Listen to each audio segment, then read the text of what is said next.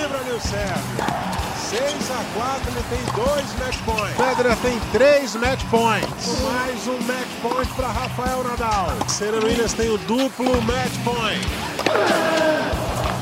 Olá pessoal, mais um podcast Match Point começando e hoje cheio de questões para tentarmos responder. Não vai ser fácil, hein? Mas não vai ser fácil mesmo. Mas vamos tentar aqui, né? Para ver se a gente consegue. É, vamos falar de três jogadores especificamente. Um é muito promissor e começa a ganhar espaço no circuito. O outro é brasileiro, já esteve entre os melhores, segue tentando retornar à melhor fase, né? apesar da dificuldade. O terceiro é talentoso, tem a mão pesada, é jovem, mas pensou em parar. São eles Yannick Sinner, Tomás Belucci e Nick Kyrgios. Comigo mais uma vez, Domingos Venâncio e Ricardo Bernardes. Como falei, hoje é dia de muito questionamento né, e busca de respostas. Vamos começar com a primeira. Sinner venceu em Sofia o seu primeiro título de ATP. É, o Sinner é o primeiro ser humano nascido no século XXI a conquistar um título de ATP. Que coisa, hein? Jogador mais jovem do circuito com um título. A gente reforça aqui a informação. Até onde pode chegar Yannick Sinner, meu querido Ricardo Bernardes? Seja bem-vindo. Olá, Eusébio, um abraço para você, para o Domingos, para todo mundo que está acompanhando a gente. Olha, na minha visão, ele pode chegar longe, porque eu acho que o Sinner ele reúne diversas características muito interessantes para jogador, não só pelo título, é claro, ele acabou de vencer um título, o primeiro jogador, como você falou aí, nascido no século XXI, o Sinner é de 2001, então é um jogador mais jovem com título da ATP, que já é um feito, né? E se você compara ele com, por exemplo, o Aliassime, que é uma idade muito próxima. O Aliassime é um ano mais velho. A gente falou no último podcast que o Aliassime conquistou um título nas duplas e o Sinner já tem um em simples. Então, ele já, digamos, sai um pouquinho até na frente dessa corrida em relação ali acima. E por que eu acho que ele pode chegar muito longe? Eu acho que ele reúne diversas características que são componentes fundamentais para um grande tenista. Primeiro é o talento, né? A gente costuma dizer que hoje bater na bola, dar pancada, quase todos sabem. Então, esse seria quase um ponto comum entre os jogadores com grande potencial. Só que o Sinner ele tem um biotipo excelente para um jogador de tênis, ele tem 1,88m, e eu considero, o Domingos pô, vai, daqui a pouco vai poder falar muito melhor sobre isso, mas eu considero essa uma faixa assim, de altura e biotipo ideal para o jogador de tênis, entre 1,85 e 1,90, onde ele tem uma altura razoável para executar bem os golpes e, ao mesmo tempo, ele consegue se mexer bem na quadra, tanto que se a gente pegar aí, tem Federer com 1,85, Nadal com 1,85, Djokovic com 1,87, 1,88, algo assim. Então, nessa faixa aí, que são que, o, que os tenistas fisicamente, digamos, seria quase um biotipo ideal.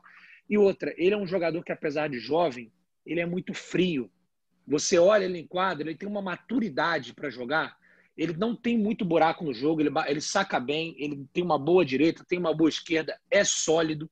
Então, ele reúne uma série de componentes muito interessantes para um jogador e a maturidade assusta. A gente lembra, inclusive, que o Sinner é de uma região norte da Itália, muito próxima à Áustria ali, e até por isso vem esse nome diferente para um italiano. E ele começou, ele praticou vários esportes. O tênis era o terceiro. Ele começou no esqui. Entre 8 e 12 anos de idade, ele foi campeão nacional de esqui. E aí o Ricardo Piatti, uma vez foi ver ele jogando tênis, viu ele jogando e ficou impressionado, porque falou que diferente dos garotos na época que o Piatti acompanhou o Sinner, ele tinha 13, 14 anos. Ele falou: geralmente os garotos de 13, 14 anos, o que eles se preocupam? Eles se preocupam em passar a bola para o outro lado e ganhar o ponto com o erro do adversário. E o Sinner não. Ele, ele entrava na quadra, ele batia muito próximo da linha de base, com 13, 14 anos.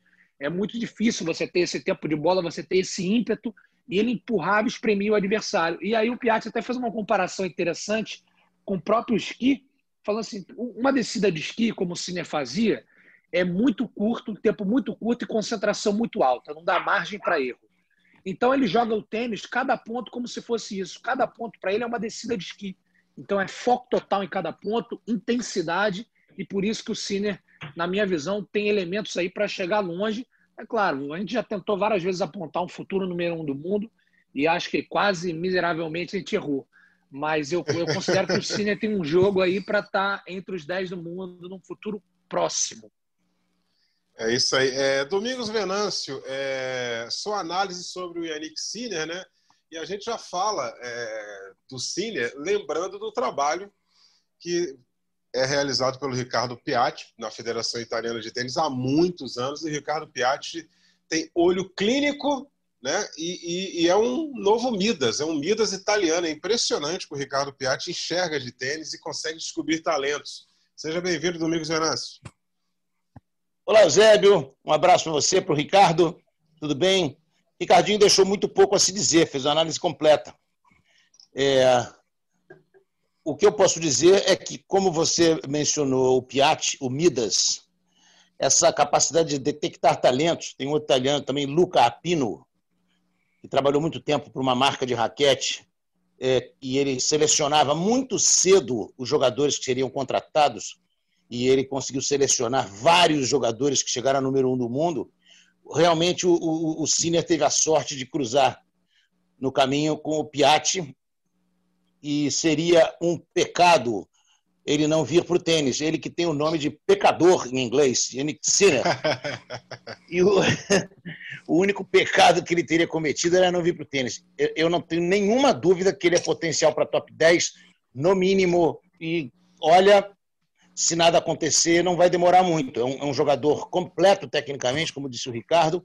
Ele me lembra muito fisicamente, assim, até o semblante do Thomas Berdych ele ataca muito sem, sem desprender muita energia e ele tem, como todos os italianos, uma mão muito boa, sabe jogar com sutileza também. Então, olha, é um, é um, é um jogadoraço muito legal. Tão jovem ele já está conquistando títulos importantes e eu, eu acho que se nada muito drástico acontecer, ele é um dos que vai brigar na, pela ponta. E o que me chama a atenção, né, Domingos, é a maturidade dele em quadra, né? Além do talento que ele tem para jogar, você vai observando eh, cada jogada que ele faz tem um propósito. Porque você vê muitos garotos nessa idade que eles ainda estão com, aquela, com aquele resquício de, de juvenil, você ainda vê que é um erro que claramente por que ele fez essa jogada, essa jogada era completamente equivocada nesse momento. E aí eu lembro, retomo até uma discussão que a gente também teve outro no podcast sobre jogadores que brilharam no juvenil e começam a aparecer no profissional, o Sinner tem um caminho um pouco diferente, porque o Sinner não teve nenhum brilho no profissional. O Sinner jogou, perdão, no juvenil. O Sinner jogou pouco o circuito juvenil de maneira geral. Tanto que ele ingressa muito jovem já, ele já faz a transição muito jovem. Então, praticamente, esse processo de amadurecimento dele já vai sendo feito dentro do, do circuito, né, não da ATP, mas já dos, dos circuitos Challenge, circuitos Futures. E, e, você observa que nada é gratuito do jogo dele. Assim, a, a, a, ele, ele, faz jogo de gol, ele acabou de ganhar dos Zverev recentemente, que é um outro jovem, mas aí a gente já está falando de quatro anos, né? Já tem um gapzinho aí, é quase uma outra geração. Então, você vê que o Sinner ele já está é, é, no hall desses tenistas da Next Gen, mas o, digamos assim, os seniors Next Gen, né? os, os mais velhos da, da, da Next Gen, o Sinner já está ali completamente amadurecido é, apesar dele ter a latinidade italiana, como ele é muito próximo lá aos Alpes, ele tem um pouco da frieza né, do, do tenista europeu. É uma mistura muito interessante. Eu acho um jogador que tem golpes fortíssimos, como você falou, mas Domingos sabe a hora de atacar, sabe a hora de jogar a bola um pouquinho mais para o alto. Ele me impressiona um pouco, além da qualidade de jogo, pela maturidade. Talvez hoje, se eu falar assim, o que mais te chama a atenção do Cine de cara? Maturidade. Não tenha dúvida. Concordo com você completamente nessa questão da, da, da, do controle emocional dele. E, e, muito legal você ter colocado essa questão geográfica, sabe, Ricardo? Porque o tênis ele é um esporte que ele é, o, o, desenvolvimento do jogador ele, ele costuma acontecer de maneira endêmica. O jogador vai para um determinado local para viver e desenvolver certas qualidades naquele local. A gente sabe, a gente fala escola espanhola, escola francesa, escola alemã, escola argentina, e realmente é um, ele é um italiano é, um, um, pouco mais um pouco mais contido, um pouco menos emotivo, digamos assim, mas com as características do tênis italiano de habilidade, de boa mão, de, de, de sutileza, aliado a um físico muito bom. Você colocou muito bem. É, o Sampras também é um jogador que estava nessa faixa de, de, de, altura, ele tem realmente um, um, um físico privilegiado para o tênis. Se, repito, se nada muito drástico acontecer, eu vejo no, no Cine um grande futuro. É porque a gente, é. quando fala assim, quando a gente tenta projetar, desculpa, Eusébio, quando a gente tenta projetar, a gente, a gente vê muito o potencial que ele tem, mas a gente tem aqueles aqueles fatores externos, como nós citamos também recentemente o Dimitrov, que era muito apontado, mas é um cara que levou o tênis profissionalmente né, do jeito que ele achava que deveria levar, do jeito que o fazia bem, o que se sentia confortável. E, claro, né, num, num esporte de alto rendimento, as lesões são, são constantes e uma lesão, dependendo da onde for, a gente lembra que, é, por exemplo, o Juan Martín Del Potro, que para mim seria um cara que estaria o tempo todo brigando lá em cima, foi muito atrapalhado pelas constantes, sequentes e graves lesões. Né? E aí, só muito alto, muito pesado, hein? Jogador Exa muito alto é. e muito pesado. E aí ele já entra exatamente, Domingos. Aí ele fala, ele foge um pouco até do biotipo talvez ideal, né? Que a gente está falando de fisicamente, né? De 1,85 a 1,90, que ele tem uma altura boa para executar todos os golpes, ao mesmo tempo tem uma mobilidade, não prejudica tanto as costas, nem o joelho tendo o tempo todo que, que, que baixar para entrar por baixo da bola. Então, é, ele já o, o Del Potro já tem uma característica de altura, de biotipo do Zverev, do Medvedev, até do Kachanov, então uns jogadores um pouco mais altos. E aí só uma última curiosidade do Sinner, né? Como o Sinner também teve muito sucesso no esqui, já perguntaram para ele: "Ah, mas então se você estava tão bem no esqui, por que que você resolveu ir para o tênis?" Aí ele disse que o esqui era muito mecânico, porque o esqui era o seguinte: era uma descida que você se concentrava e tinha pouca margem para recuperação. Qualquer errinho, deslize que você saísse ali do seu traçado, do seu trajeto, você invariavelmente não ia conseguir se recuperar e ia perder a corrida. Já no tênis, ele gosta desses nuances que tem do tênis, de jogar cada ponto. E como você fala, Domingos, quem é o tenista que joga mais ponto por ponto do circuito atualmente? Ah, o Medvedev é um jogador que, que, que joga absolutamente no varejo. É, o Nadal, o Nadal historicamente, né? Cada ponto para ele perdido é como Exato. se fosse uma facada no peito. Joga... Então, é, jogadores gente... que sofrem quando perdem cada ponto. Quando a gente fala de um garoto que tem esse talento, que tem esse potencial e enxerga o tênis dessa forma, né, como o Piatti comparou, a, é, cada, cada ponto para ele é uma descida de esqui. Então, é foco total, ponto por ponto. Ou seja, uma cabeça boa para jogar tênis e aliada a todas as grandes características que ele tem. Olha o Piatti buscando analogias para entrar no cérebro é... do jogador, hein? Sensacional. Piatti se transformando no Brad Gilbert italiano, mas como o Piatti é mais velho, o Brad Gilbert que se transformou no Piatti americano, na verdade, né? E... É a, diferença entre os dois, Zé, eu diria, é. o Gilbert é um treinador de jogadores que precisam dar o segundo passo, né? É, o Piatti, ele, você disse muito bem, ele detecta com muita, com muita sabedoria quem é. vai ser o jogador. Exatamente. E o Sinner, eu tô com ele, porque é o seguinte, meu amigo, no esqui, se você cometer um erro, não precisa ser um erro muito grande, não. Você pode perder a vida. No tênis, você dá uma dupla falta, fica 0,15. Aí daqui a pouco você pode estar com 40 15. Entendeu? Exatamente. O, o Sinner está no caminho certo aí, cara. Bem legal. E, e outra coisa sobre o Sinner, só para a gente amarrar a questão aqui. O Sinner, o Ricardo pode até é, me ajudar nessa. O Sinner, ele é um jogador que não é aquele jogador que faz aquele barulho todo num torneio só tá ligado? Igual surgiu aí nessa, nessa temporada de Cyber preparatória para Roland Garros, o, o, garoto lá que foi vice-campeão juvenil do ESO, perdeu para o Thiago Vilge na final, italiano, também me fugiu Musetti, o nome dele. Que é Lorenzo Musetti. Musetti. Lorenzo Musetti. E aí, essas hashtags da vida, né? Aí eu fico só lendo as opiniões. Claro que 90% delas eu nem falo. Mas eu, eu, leio. Aí a galera falando lá, nossa, surgiu o novo número um do mundo. Eu falei, gente, como o povo é, é louco, né? E, e, o, e, e, o Cília vai passo a passo ali. Ou seja, o Cília tem melhores resultados que Lourenço Musetti, entendeu? Perfeito. E o Cília já conquistou o seu primeiro título ATP, sem fazer aquele barulho todo, né? Aquele o vizinho da furadeira do, do, do apartamento do lado, entendeu? É, porque antes de começar a gravar o podcast aqui, já estava já tava preocupado com o barulho. Então, o Cine não é o vizinho da furadeira. O Cine vai lá passo a passo e daqui a pouco você vai olhar a carreira dele, carreira super bem construída. Eu acho que o, um é. pouco do segredo está por aí. Eu costumo receber muita pergunta de, não tanto treinadores, mas mais é, pais de tenistas, né? Falando, você não acha que meu filho tem potencial para top 100? Eu falo assim, tem, mas vai tirar quem? Porque só tem, só tem, 100, só tem 100 lugares para os top 100. Sim. Vai tirar quem? Vê lá, vê lá quem é o número 100, o número 99 e vê se o moleque consegue ir lá e, e dar um 2 sets a 1 no cara. É, é, é, é, perfeito. Você falou de jogadores que surgem, ganham alguns jogos, ganham de jogadores muito importantes, mas para você entrar ali e ocupar aquela vaguinha, infelizmente no tênis não tem empate. Quatro caras em terceiro, cinco caras ah. em décimo. É, é um por um. Então, para você entrar ali entre os 100, entre os 50, tem que ver quem é que você vai tirar, né? Exatamente. É, cuidado, o, cuidado com, a, com, essa relação sua. Desculpe te interromper, cara, mas cuidado com essa Sim. sua relação aí com pai de tenista, hein, Domingo? Porque pai de tenista e mãe de Missy é, é meio que parecido. Né?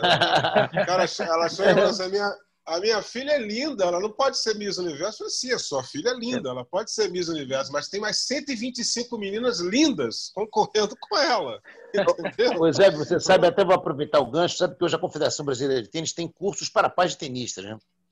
Você tem online ou não, porque é, é muito importante aproveitar a presença dos pais desde que haja um entendimento de quem exerce qual função, né? Porque isso a gente vê até no topo, né? Já, já falamos muito de jogadores no topo, é. onde Opa. o pai mistura um pouquinho qual é, qual é a, a, a, atitude dele. A gente não pode esquecer que é o pai, é a mãe. São eles que querem tudo de melhor para o filho, mas tem certas áreas que têm que ser muito bem pré-definidas, né? Então isso é um cuidado que a gente tem que ter enorme, porque você vê um jogador muito jovem que vai e, e faz uma final de um torneio internacional infanto-juvenil.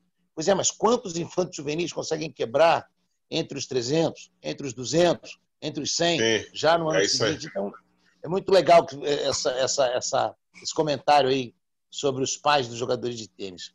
Eu queria Ricardo. aproveitar também o, o, gancho do Eusébio ao citar o Lorenzo Mussetti, que é um jogador um ano mais novo que o Sinner e tudo mais, mas para destacar o trabalho que tem sido feito do tênis italiano, né? Que é uma coisa impressionante.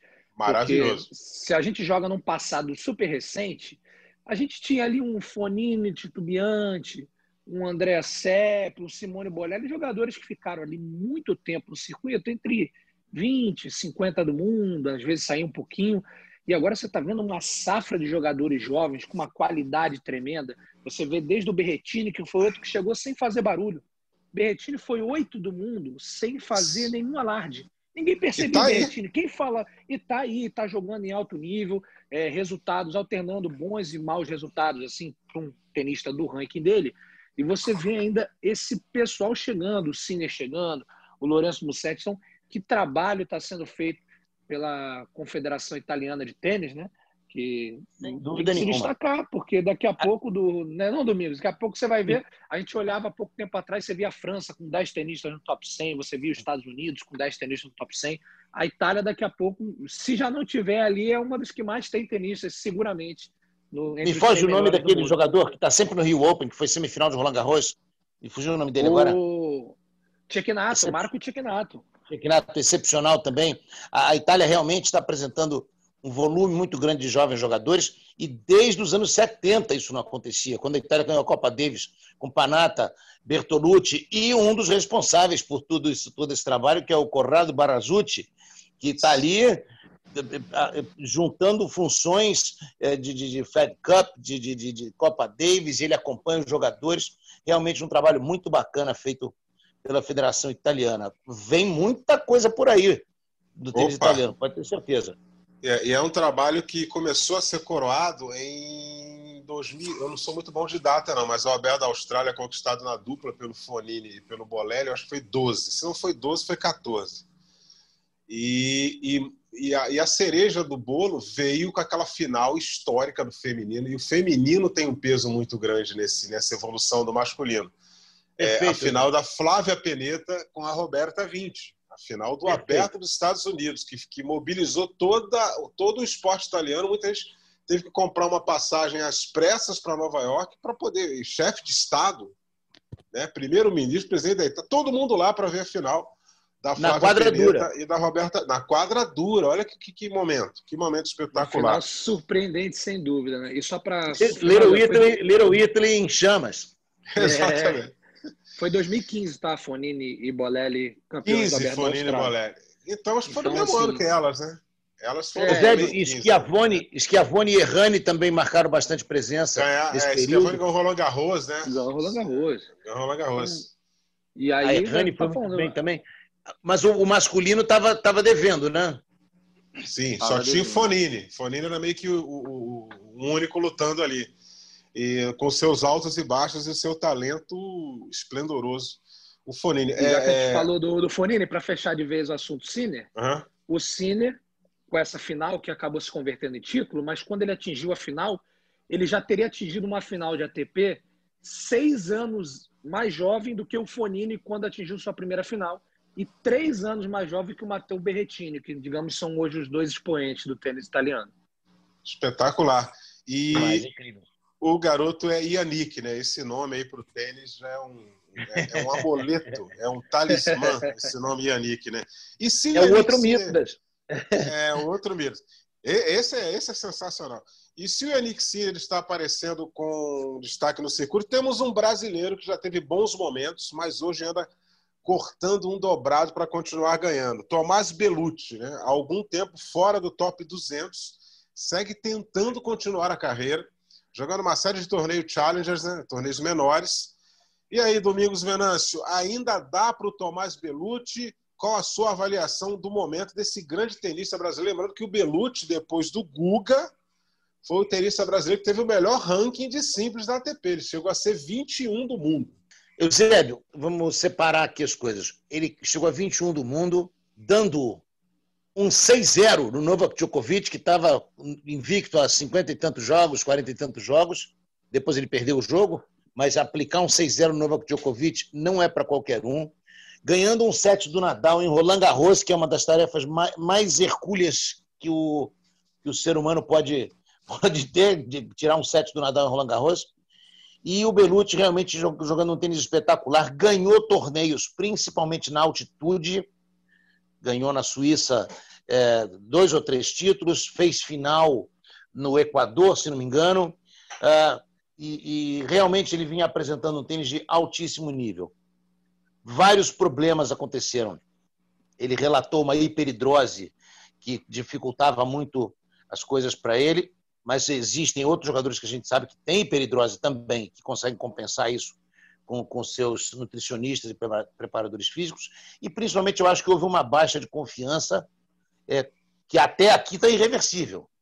Mas eu é. quero crer que com o volume de tênis do Belucci, com ele de, talvez uh, tirando um pouco o peso de ter que voltar, ter que voltar, porque eu acho muito difícil que ele volte ao top 25 do mundo. Eu acho muito difícil, mas a gente nunca sabe. Mas eu acho que ele tem lenha para queimar ainda no, no, nível ATP Tour. Quero só deixar é, sempre esse comentário, eu sou muito chato nessa questão. É, a ATP é, é, recente, né? Para quem, é quem é garotão há muito tempo, a ATP é. é recente. A ATP é ali de 73, né? Mas tinha, tinha os, os outros rankings do mundo onde a gente tem outros jogadores brasileiros que estavam muito à frente de 21, que é o caso do Ronald Barnes, Tomás Coque, Armando Vieira, Maria Esther Bueno, que também não foi WTA lá, essas coisas, porque ela fez mais antes da WTA. É, mas na ATP, o Belucci, sim, só ficou atrás do Guga, com um ranking de 21. O Guga, menos 20, né? Primeiro.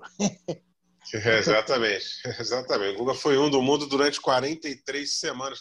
Ricardo Bernardes, você, você que está aí já há algum tempo acompanhando os torneios de tênis, você, você acompanhou um momento muito bom da carreira do Tomás, jogos impressionantes de Copa Davis que o Tomás fez, né?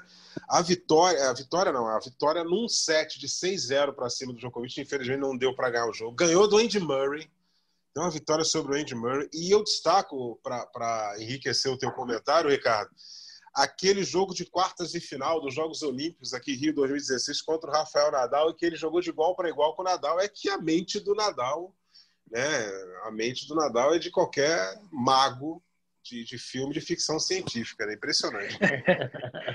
Não, exatamente, o Belucci momentos espetaculares na carreira, né? Primeiro que quando a gente quando a gente pensa numa trajetória recente do tênis brasileiro, você não tem como deixar de incluir o Belucci como um dos grandes expoentes, né? Ele carregou aí durante no mínimo uma década o tênis brasileiro praticamente nas costas, sem tirar o mérito dos outros que tiveram aí no top 100, mas a grande esperança, a grande aposta e por isso até a grande decepção em vários momentos era o próprio o Tomás Belucci. É, primeiro, eu, eu vou até fazer uma meia-culpa, até pelo que o Belucci mostrava em quadra, em tipo de, de jeitão, gente, cada um tem o seu jeito, as pessoas não são iguais, ninguém é obrigado a sentir uma derrota igual, ninguém é, é, é obrigado a mostrar em quadra que está descontente ou que está feliz, cada um tem o seu jeito de lidar. O Tomás sempre foi um cara mais para dentro, né, que a gente diz no popular, um pouco mais tímido, não, não era tão expansivo, e aí muitas vezes ele ficava com aquela marca de cara desmotivado, de que não está nem aí. E isso acabava contaminando até a gente que tem um outro nível de observação de tênis. E eu tinha para mim, o, o Tomás tem a mesma idade minha, nasceu no mesmo ano, 1987. E eu tinha para mim, olhando o Tomás jogando, eu falava assim: esse cara, quando deixar de jogar o ATP, né, o, o circuito ali, os grandes torneios, ele vai parar rapidamente, porque, como a gente disse, teve uma brilhante carreira, em 2010 atingiu o melhor ranking dele, que foi 21, mas durante anos e anos esteve no top 100. Então, ou seja, conseguiu fazer o pé de meia dele, né? tem uma carreira bem sucedida no tênis. Não, quem falar diferente é, pode ser até um pouco de inveja ou maldade. Ele teve uma carreira bem sucedida. Então, para mim, o que ele mostrava em quadra parecia assim: ah, quando ele começar a ter que jogar quadra de ATP ou jogar muito challenge, ele vai parar. E ele não está parando. E olha, nós não estamos falando do Tomás, que está chegando de novo em final, em semifinal de, de, de challenge. Ele está tomando algumas primeiras rodadas, ele está jogando quali de challenge para entrar. Então, ou seja, primeira coisa que isso mostra para mim é o Zébio Domingos. Ele quer continuar jogando. Então, se ele quer continuar jogando, já é o primeiro passo para ele retomar a carreira. Ao mesmo tempo, eu acompanhei alguns jogos via streaming, né? Para quem não sabe, a ATP disponibiliza a transmissão de vários torneios challenge numa câmera única ali, mas que dá para você acompanhar. Então eu pude ver alguns jogos do Tomás Belucci.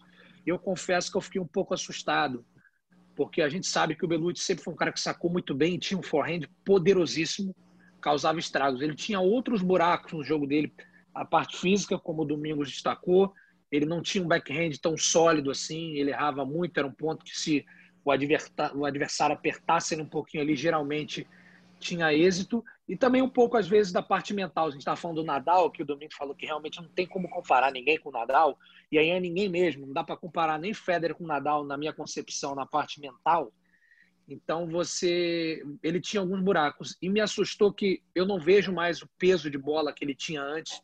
Não sei se até um, uma maneira, é, Domingos, que tem muita mais propriedade para falar, de repente, ele pode estar tá querendo mudar essa parte do jogo dele, que ele tinha um jogo muito agressivo e errava muito. De repente, falou: ah, vou tentar tirar um pouco mais a força, ficar um pouco mais nos pontos. Mas aquele de matador que eu estava vendo, eu não estou vendo mais. O saco é, ele tem buscado estrago, aquele saco. É, ele tem buscado, ele, né, Domingo? Ele, ele, tem buscado, inclusive, é, por várias vezes ele tem buscado apoio na, na, na biomecânica para o, o, jogador vai mudando né, ao, ao, longo do tempo. Recentemente o Djokovic mudou completamente a, a mecânica Exato, do saque. Estava. Assim, um movimento que, que era propenso a uma lesão. E ele mudou e conseguiu voltar com uma categoria enorme, sacando muito bem. Mas o Belucci tem buscado, inclusive, por vezes, ele tem buscado o apoio do professor Ludiero Braga, que é um mestre de biomecânica brasileiro que, que é craque nessa área. Temos outros, né, Elson Longo, mas a gente sabe que o Belucci tem buscado, bem como a Bia Haddad, algumas mudanças técnicas. O jogador vai ficando um pouco mais velho, né? A, a, a, vai, começa a faltar aqui uma energia, começa a faltar ali um pouco de velocidade. Tem modificações a se fazer.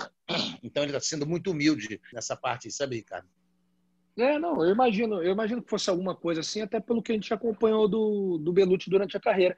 Eu só não sei até que ponto, Domingos, é, essa nova maneira de jogar, tentando ficar mais nos pontos, um problema físico que é crônico dele, que ninguém, não existe ainda uma solução, né? Você pode remediar, você pode melhorar, mas até que ponto um jogo assim, um pouco mais sólido, de ficar mais nos pontos, vai ajudar os resultados dele. Então eu acho que assim, primeiro ponto a destacar é a luta. Ele quer. Se ele quer, já é bacana. Eu, eu e aí eu volto a tornar. Eu faço até a minha culpa que eu achei que durante muito tempo até ele não tinha tanta vontade assim. E ele está mostrando uma vontade, como você falou, uma humildade, porque um jogador que durante anos jogou Grand Slam, Grand Slam, Grand Slam, Grand Slam, Masters 1000 também várias vezes e agora tá jogando challenge, jogando quality challenge, ou seja, mostra uma humildade de saber que o momento dele não é mais aquele, mas que ele quer, quer buscar, ele quer lutar. Então, é, primeiro a gente deseja muita sorte né, para o Tomás Belucci nessa retomada. E até fica o convite aqui, né, se ele, se ele ouvir a gente, se alguém muito próximo do Tomás, para ele participar com a gente, para ele falar um pouco desse momento, como é que ele está lidando com tudo isso, que é muito interessante a gente ouvir dele, né? Saber exatamente o, que ele planeja e tudo mais. Eu, eu, eu, eu, sempre gosto de traçar um paralelo, desculpe te interromper, Eusébio. Imagina. É, o, o, estilo do Belucci, o estilão dele de jogar tênis, a maneira de jogar, a maneira de pensar o tênis, a gente sempre bate palma para alguns jogadores que têm é, características muito parecidas, mas a gente cobra menos, de, de repente pelo fato de não serem brasileiros. É, jogadores que passam exatamente pelas mesmas situações em grau um pouco mais alto ou mais baixo a nível de ranking ou de resultado, mas se você colocar ali numa bandeja canhotos agressivos que gostam de arriscar e que de repente chegam quase ali e não acontece, ou que chegam uma vez e ganham um torneio e depois você pensa que vai. A gente tem vários jogadores com esse estilo que a gente pode trazer assim de cara: Fernando Verdasco, Feliciano, é, é, é, é o, o Lodrá, é, jogadores canhotos extremamente agressivos que gostam de ir para tudo ou nada e que, e que de repente a gente espera um pouco mais e não acontece. Esse instinto matador, essa vontade de ir para dentro, é muito difícil tirar isso do jogador. Eu acho muito difícil que o Belucci venha a mudar a maneira de jogar, a maneira de pensar o jogo. Você para para pensar que ele é um, ele, é ele tem um resultado, para mim, absolutamente espetacular, que é ganhar em dois sets, a nível do mar, em Monte Carlo. Dois sets fáceis do Davi Ferrer, pô. É um jogador que não dá nada de graça, que luta, que você tem que ganhar o ponto dez vezes. E o Belucci atropelou o Ferrer uma, uma vez, se não me engano, na primeira rodada em Monte Carlo. Então, eu acho muito difícil que ele venha a reviver os seus melhores momentos. Mas eu acho que ele tem potencial para estar tá na briga ali no, no, nos ATP Tour. É, eu quero crer que ele vai conseguir, sim. Não é fácil, né? Tem que ver quem é que vai sair para ele entrar de volta. Né? É isso aí. É isso aí. É, Para você ter uma ideia, rapaz, outro dia eu estava dando uma olhada aqui nesses torneios menores do, do, do, aplicativo. Aí eu fui dar uma olhada numa chave, não lembro qual torneio, e tava lá o Tommy Robredo. Tommy Robredo. O Robredo tá aí, tá jogando até agora. Daqui a pouco para, mas tá, já tem uma carreira aí. O Robredo já, já tá invadindo três gerações, ou quase quatro. Entendeu? Daqui a pouco ele para, daqui a um, uns 13 anos.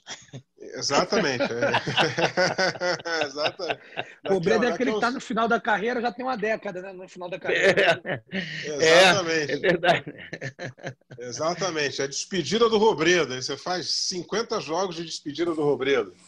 E aí o Robredo vai se despedir no, no jogo de número 51.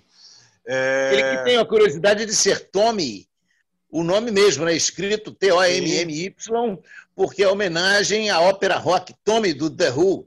Exatamente. O pai dele era fã do é, é espanhol, mas ele é rock and roll. Com, completamente rock and roll. Por falar em rock and roll, vamos dar uma eletrizada aqui no nosso match point. Vamos falar de alguém que é muito elétrico, meu amigo. Alguém que vive com o dedo cravado na tomada em 220, né? E o Nick Kyrgios, hein? Nick Kyrgios, ele deu Opa! uma entrevista, ele deu uma entrevista recentemente para a imprensa australiana, revelando que estava pensando em abandonar o circuito antes da paralisação do coronavírus. É, para quem não leu essa reportagem, eu vou, eu vou destacar aqui alguns trechos é, algumas falas do Nick Kyrgios, assim, vamos abrir, abrir aspas agora. Ele falou o seguinte, ó, antes da ATP Cup, que foi a competição criada pela ATP, né, lá em janeiro, é, eu estava indo ao psicólogo, cheguei à conclusão de que talvez fosse um bom momento para tirar um ano do circuito, para se retirar um ano do circuito. É, e ele falou, ele chegou a falar também, ele disse que eu não podia nem olhar para uma quadra de tênis, não encontrava felicidade alguma naquele lugar. Olha só. E ele diz aqui, ó, agora mais velho, eu não dou tanto peso ao tênis é, que dava antes. É, não me importo se vou perder ou se vou ganhar uma partida, né? E, e, e ele falou o seguinte: dá para desvendar. Não, não, aí já é uma pergunta, né? E dá para desvendar né, a cabeça é, desse ser humano é, chamado Nick Kyrgios, Ricardo Bernardes? Você estudou psicologia, fez pelo menos um período, você tem conhecimento? Olha, se trouxer Freud de volta, fazer uma junta com os grandes psicólogos, psicanalistas do mundo, vai ser difícil desvendar essa mente do, do Nick né? Mas sobre essa questão de, de, de carreira, Eusébio, é, aí, aí a gente até tem que dar um voto para o Nick né? E, e, aí eu vou explicar por quê. Quantas pessoas em várias profissões pelo mundo elas fazem algo que ganham bem, mas que não lhe dá prazer algum, né? Quantas pessoas gostariam de ter uma oportunidade de tipo, ah, vou, vou sair? E quantas pessoas a gente vê, né? realmente tirando, ah, vou tirar um ano sabático, e a pessoa é. com um pezinho de meia sai do trabalho, passa um ano viajando, um ano cozinhando, fazendo coisa que lhe dê satisfação pessoal. Então, o Nick Kyrgios, na verdade, o tênis para o Kyrgios é uma profissão, é um trabalho. E é um trabalho que ele talvez não veja tanto prazer assim. E aí é perfeitamente compreensível. Então é o lugar que ele ganha o dinheirinho dele ali. Claro, ele. E aí, aí, tem, e aí tem aquelas nuances do tênis, né? Até para você ganhar o seu dinheirinho no tênis, você tem que se dedicar ao mínimo, né? Porque você precisa ter resultado. Você só ganha se você ganha, né? Se você ganha jogos que você passa a ganhar um, é. um dinheiro considerável. Então eu acho que nessa questão do Nick Kyrgios, especificamente de querer abandonar o circuito durante um ano, tudo mais, faz parte disso. Ele não, ele, talvez ele não, não goste tanto assim de jogar tênis, tenha encarado como profissão. E aí eu vou retornar aos, aos tempos que eu joguei um, um circuitinho juvenil aqui no Brasil. Teve um amigo meu que treinava comigo, que gostava de tênis e assim nem tinha tanto talento assim para o negócio, que nós, nenhum de nós tínhamos, senão estaríamos no circuito e não estaria aqui cornetando o Nick né? E o pai dele, que era tão. E aí a gente estava falando da questão do pai, né? O pai dele era tão engajado, era gostava tanto do negócio que resolveu ter uma brilhante ideia, brilhante entre aspas, tá, gente? Falou assim: tirou o garoto da escola para o garoto treinar o tempo todo. Só treinava tênis, só treinava tênis. Conclusão: seis meses depois o garoto queria voltar para a escola. Porque não era é. do cerne, da questão dele. E tem até aquela brincadeira que tem, tem os dois lados. Né? Tem é, trabalhe com, com, com o que você gosta e você nunca mais vai ter que trabalhar. E aí tem a outra vertente, a vertente um pouco mais questionadora e indignada. Trabalhe com o que você gosta e você vai deixar de gostar do que você gostava antes. E talvez é. o Nick seja um pouco isso. Ele não, na verdade, ele ele encara o tênis mais como uma profissão do que como um hobby. É óbvio, gente, tênis para esses caras de circuito é profissão para todos. Mas tem alguns que, além de ser profissão, os caras gostam de estar ali, os caras se sentem bem no ambiente. E aí a gente vai citar o Rafael Nadal. Você imagina o Rafael Nadal fora de um ambiente competitivo?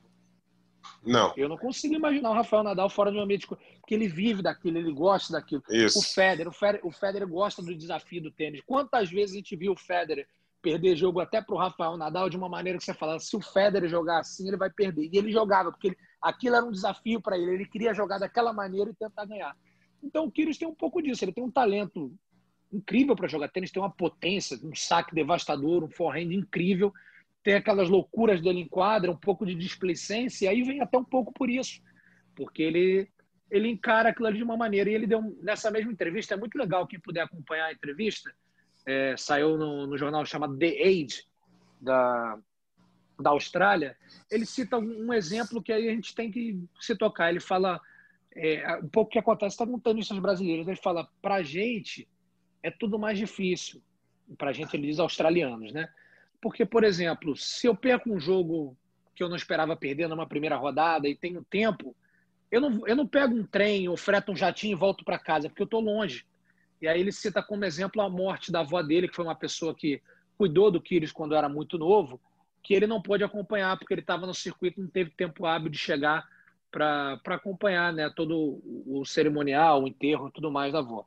Então, é, desvendar a mente nesse, dentro de quadra, quando ele está lá, eu, a gente já tem muita dificuldade, porque se ele está lá, ele quer jogar, ele tem que ganhar, é, é a vida dele, é a profissão dele, Agora, desse outro lado, né, fora da quadra, de não sentir tanto prazer, não sentir tanto à vontade, é perfeitamente natural, porque isso pode acontecer com qualquer um de nós em qualquer profissão. É isso aí, Domingos. A sua análise sobre o Nick que é extremamente talentoso, mas é, é, ele gosta muito mais do basquete do que do tênis, né? É, olha só, eu, eu, eu vejo isso com, é, é, por, por dois, dois ângulos distintos. Eu acho que o Kyrgios não está atingindo a meta que ele queria. Eu acho que o sarrafo que ele colocou para ele mesmo ao longo da vida, por ser um jogador de, que, é, de quem se esperava mais, porque ele é um jogador absolutamente espetacular, talentoso, etc. e tal, embora seja mais difícil por, pela condição geográfica da Austrália, é mais fácil pela escola de tênis que eles têm. Então, eu vejo no, no Nikilis, um, o sarrafo está alto para que ele atinja sem uma dedicação de 110%. E isso é, sim, uma grande justificativa para que, até de maneira inconsciente, subconsciente. Olha eu aqui dando pitaco psicológico, falando: não, eu não quero tanto assim. Eu acho que, que não quero tanto assim, por vezes, é uma, é uma muleta.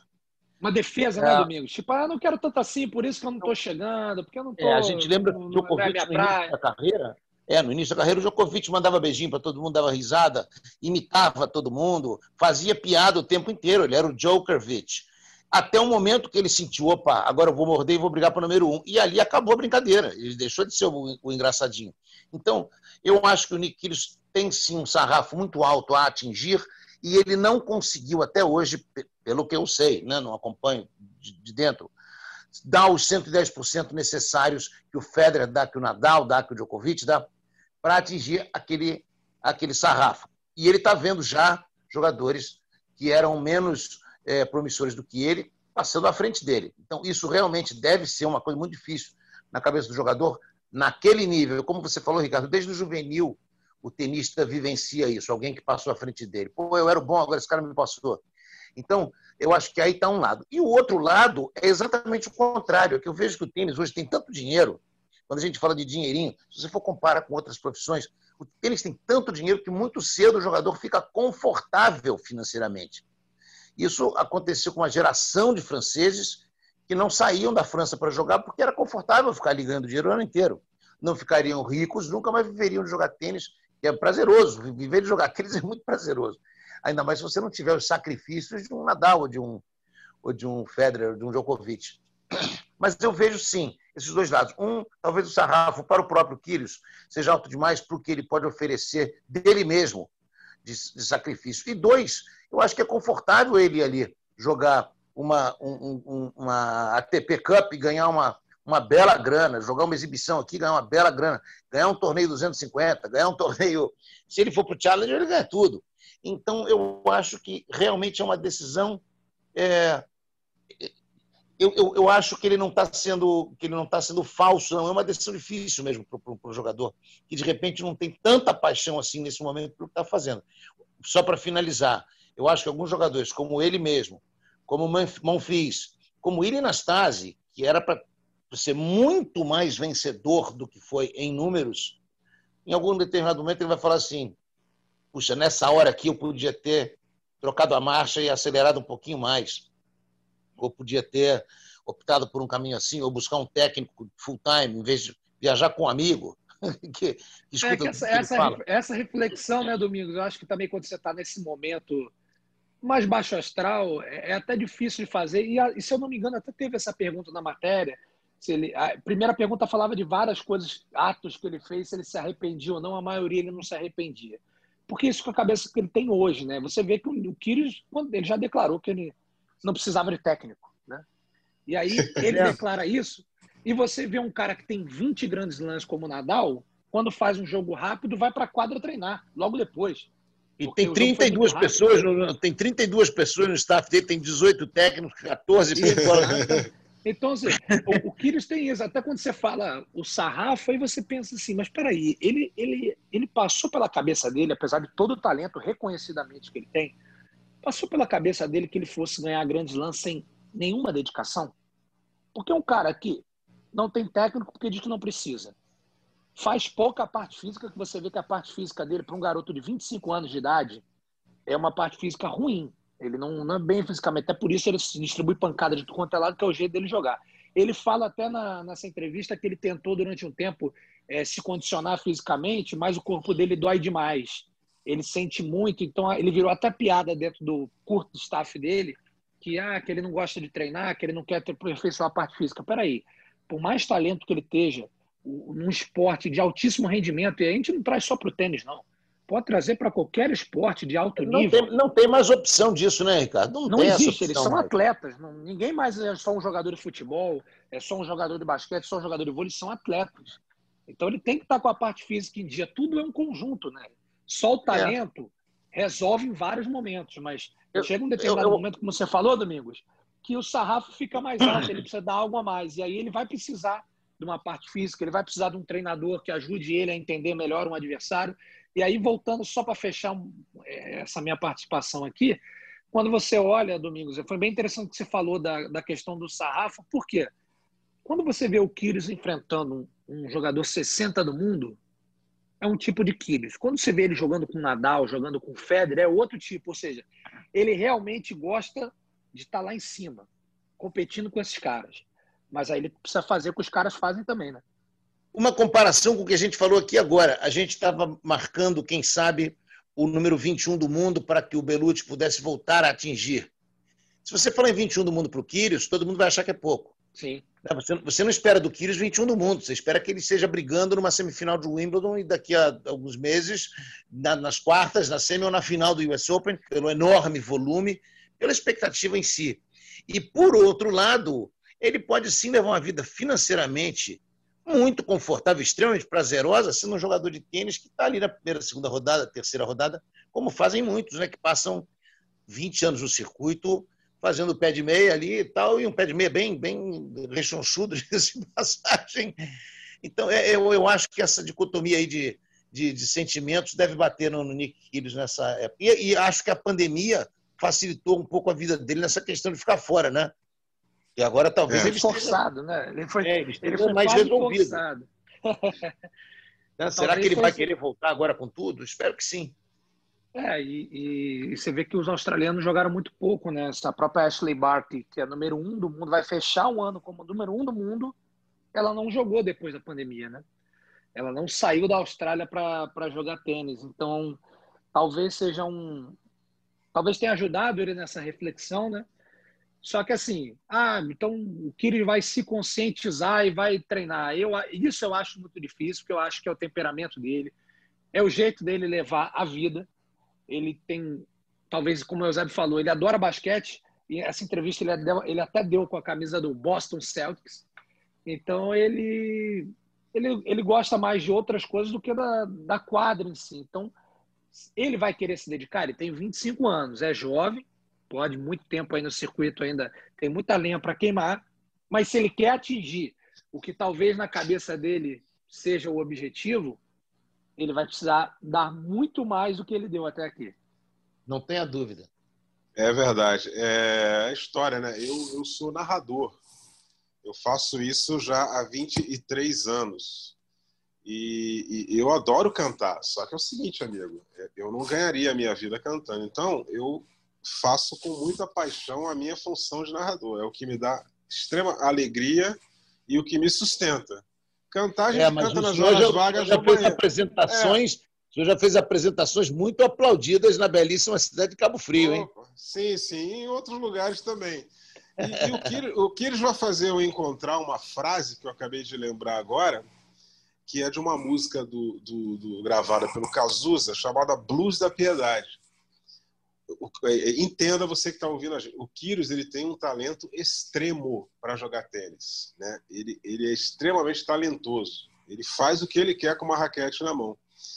Então a frase do Cazuza é a seguinte: para quem vê a luz, mas não ilumina suas mini certezas o Kyrgios ele não ilumina aquilo que ele tem de melhor, meu amigo, que é o jogo de tênis, entendeu? E ele fica pensando que ele poderia ser um jogador de basquete. Ele seria mais um jogador da NBA e de repente até aquela galera que vem do banco, né, para virar o terceiro quarto e depois e depois ajeitar o quarto período para a galera titular ganhar o jogo.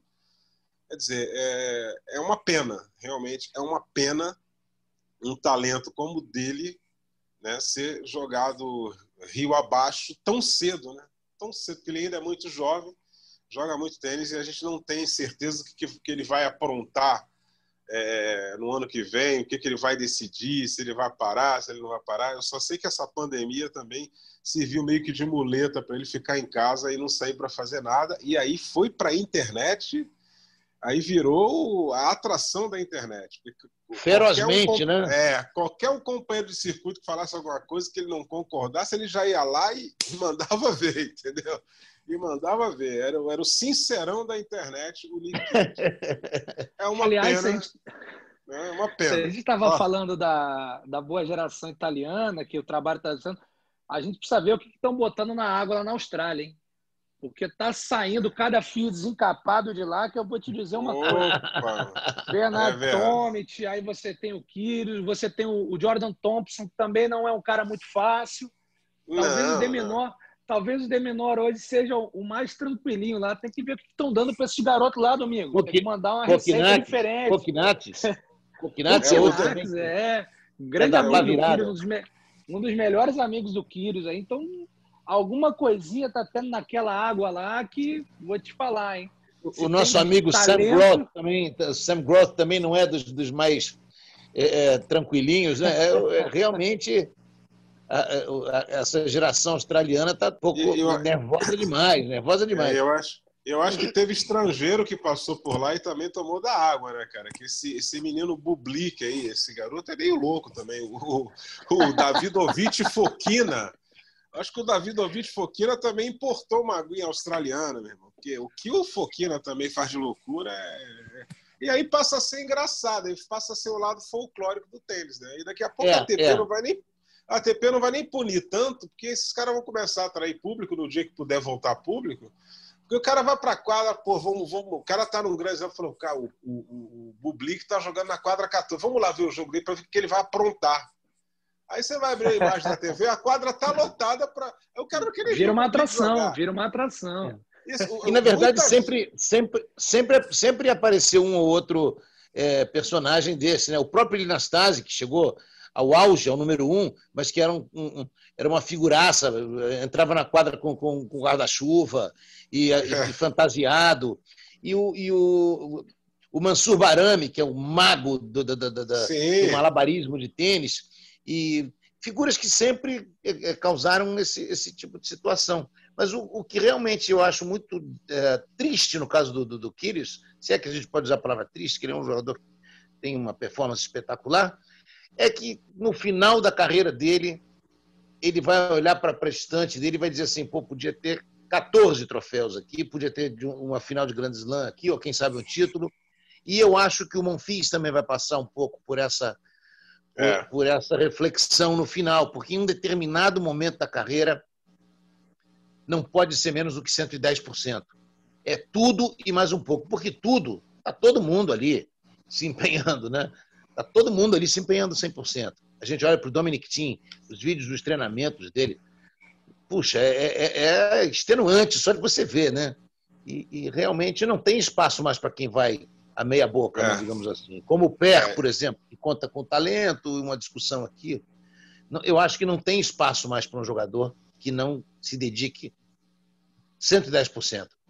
Aí é uma pena, é uma pena. A gente vai estar tá falando. E, e o, o, só para amarrar a questão, né? O, o Kyrgios tem alguma coisa de Anastase e o Anastase tem alguma coisa de Kyrgios, né? Porque eles falando são perigosos. Mesmo. O, o Nastase, se não fosse o Tiriak, o Tiriak que controla um pouco o, ímpeto falastrão do Ilinastase. O Ilinastase, ele com o microfone aberto é um perigo, né? E, ele me lembra Romário, né? O, Nastase calado, ele é um poeta. Né? Eusébio, Nastase não é da época da, da, da, da grande mídia, tele, do televisionamento de todos os jogos. O Nastase, uhum. nos dias de hoje, estaria preso. Você não tem a menor dúvida. Ainda ele bem para ele. Né? Ele, ele, estaria preso, porque as barbaridades que ele fazia são. Não, não dá para comentar. Ele, ele, desconhece o significado da palavra filtro, né, Ricardo Bernardes? Completamente. Agora, que, que é jogador, que jogador espetacular, que habilidade, que toque, que movimentação. É, quem tiver chance de dar uma olhada aí na internet, buscar algum jogo do Nastase, era, era um jogador de uma habilidade assim, fora de série. Exatamente. É também outra coisa que o Kyrgios tem, né? Então, o Kyrgios é bem Nastase e o Nastase é bem Kyrgios. Minha gente, foi um prazer esse podcast de hoje, hein? Tamo junto sempre, né? É, muito, legal. muito legal. Muito legal esse, assunto aí. A gente destacou. É, lembrando você que a gente não destacou o Finals, porque no momento que a gente está gravando esse podcast, o Finals está acontecendo. Inclusive, eu estou gravando no horário que eu estou aqui com a TV ligada, vendo o Rafael Nadal e o Dominic Thiem, que tá um jogo espetacular. E estou gravando num dia em que eu estarei ao lado do Domingos Venâncio mais tarde, fazendo um outro jogo desse grupo do Nadal, né, o jogo entre o Stefanos Tsitsipas, foram os derrotados na primeira rodada do grupo, né, o Tsitsipas contra o Andrei Rublev. Né? Então, na nossa próxima edição, a gente vai estar falando tudo do ATP Finals em simples e duplas. A gente já vai, já vai destacar a campanha do campeão, é, tomara que a gente consiga destacar a campanha de uma dupla campeã envolvendo ou Bruno Soares ou Marcelo Melo, ou as duas na final, de repente. É o que a gente torce para o próximo podcast. Ricardo Bernardes, um forte abraço e muito obrigado. Eu que agradeço, Zé. Sempre um prazer aí. Essa resenha maravilhosa com você e Domingos Venâncio. Até a próxima. Domingão, até a próxima, que é daqui a pouco. Daqui a pouco, estamos juntos, Eusébio. Ricardinho, um grande abraço. Essa, esse, esse papo é sensacional, vocês são 10. E você que está ouvindo a gente pode consultar as nossas edições do Matchpoint. É só você ir lá no ge.globo barra Matchpoint e as notícias do tênis, né? ge.globo barra tênis. Vai ficar bem informado, vai ficar ligado em tudo que está acontecendo no mundo desse esporte maravilhoso. Até a próxima semana e um forte abraço. Combinação de saque e voleio para fechar o jogo em 2 sets a 0.